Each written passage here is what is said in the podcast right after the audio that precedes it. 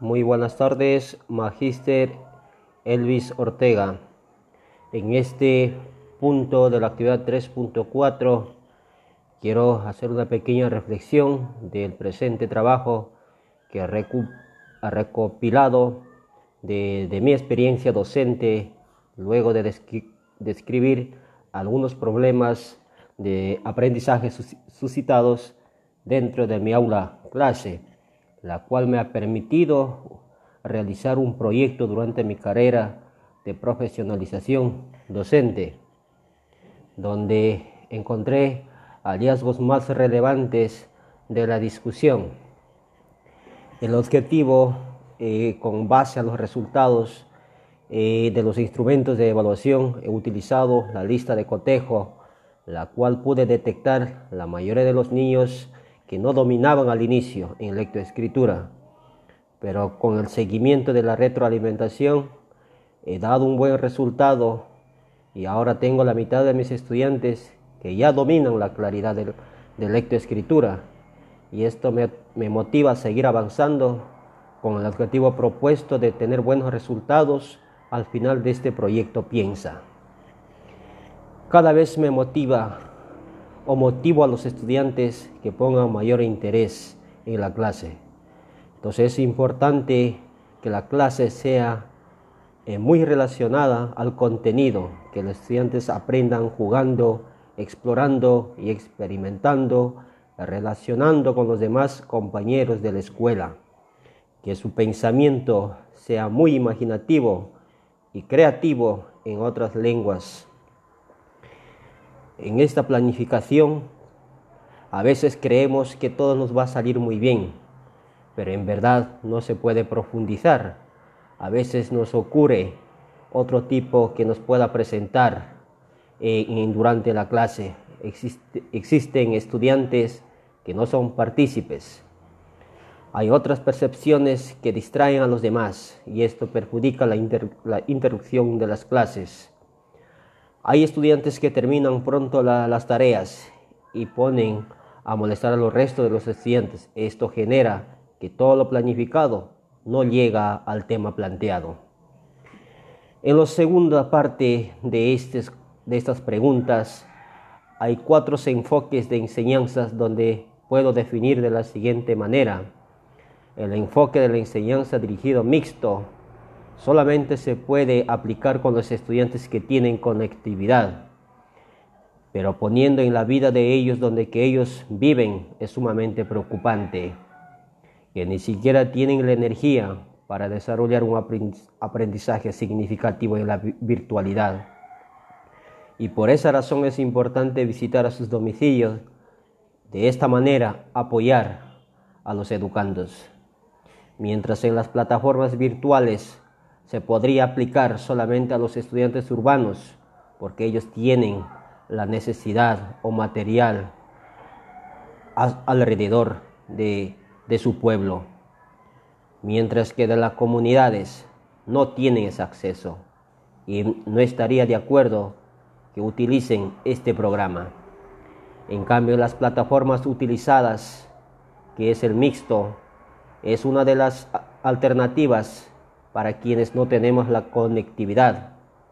En frecuencia, por ejemplo, el Motley es una de las herramientas aplicables donde que se pueda descargar sin preocuparse del internet, pasando 3, 4 días cuando nosotros necesitamos en posteriores tener nuestros trabajos al día y esto sí es recomendable para enseñar a los educandos.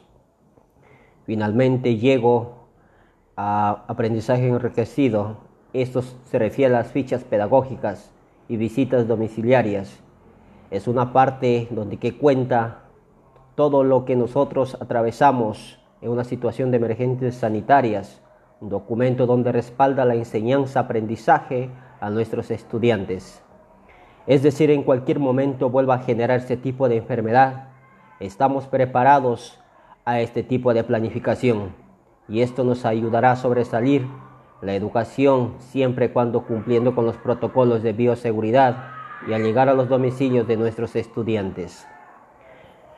Puesto que en la práctica docente me conmovió trabajar en forma individual, ya que es al mismo tiempo planificar, recorrer por distintas partes de la comunidad para entrega de fichas pedagógicas. Y fue muy difícil ir redactando paso a paso con cada uno de los apartados que envía la tutoría. Pero sin embargo, cada día es mero superar este obstáculo por el bienestar de mis estudiantes. Con la visita domiciliaria los estudiantes están satisfechos porque a ellos se hace más fácil comprender los avances y las necesidades de su aprendizaje. Y los padres de familia ahora en la actualidad son quienes guían a sus hijos. En esta cápsula tomé una cuenta, una acta de compromiso, la cual de una de ellas está la puntualidad y la protección, respeto entre otros, la cual debe ser firmada por el representado y llegar a un acuerdo progresivo del educando para que no exista desmanes en posteriores.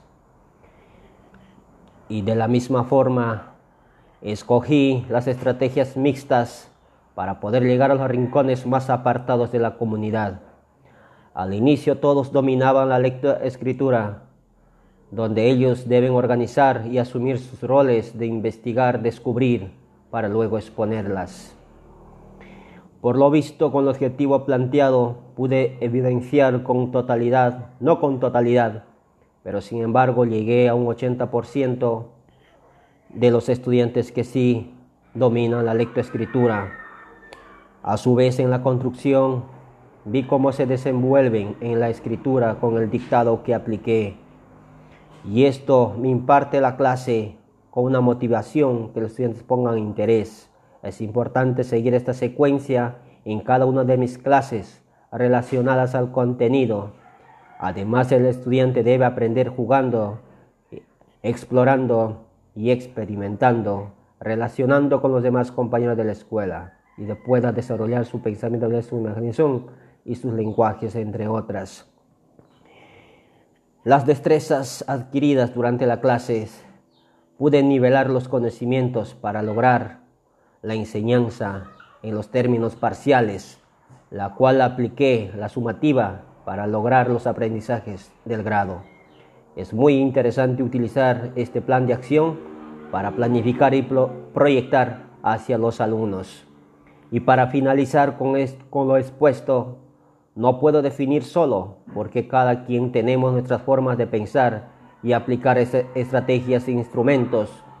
No todos vivimos en las mismas situaciones geográficas, pero sin embargo recomendaría a mis colegas de sectores rurales que apliquemos el enfoque mixto.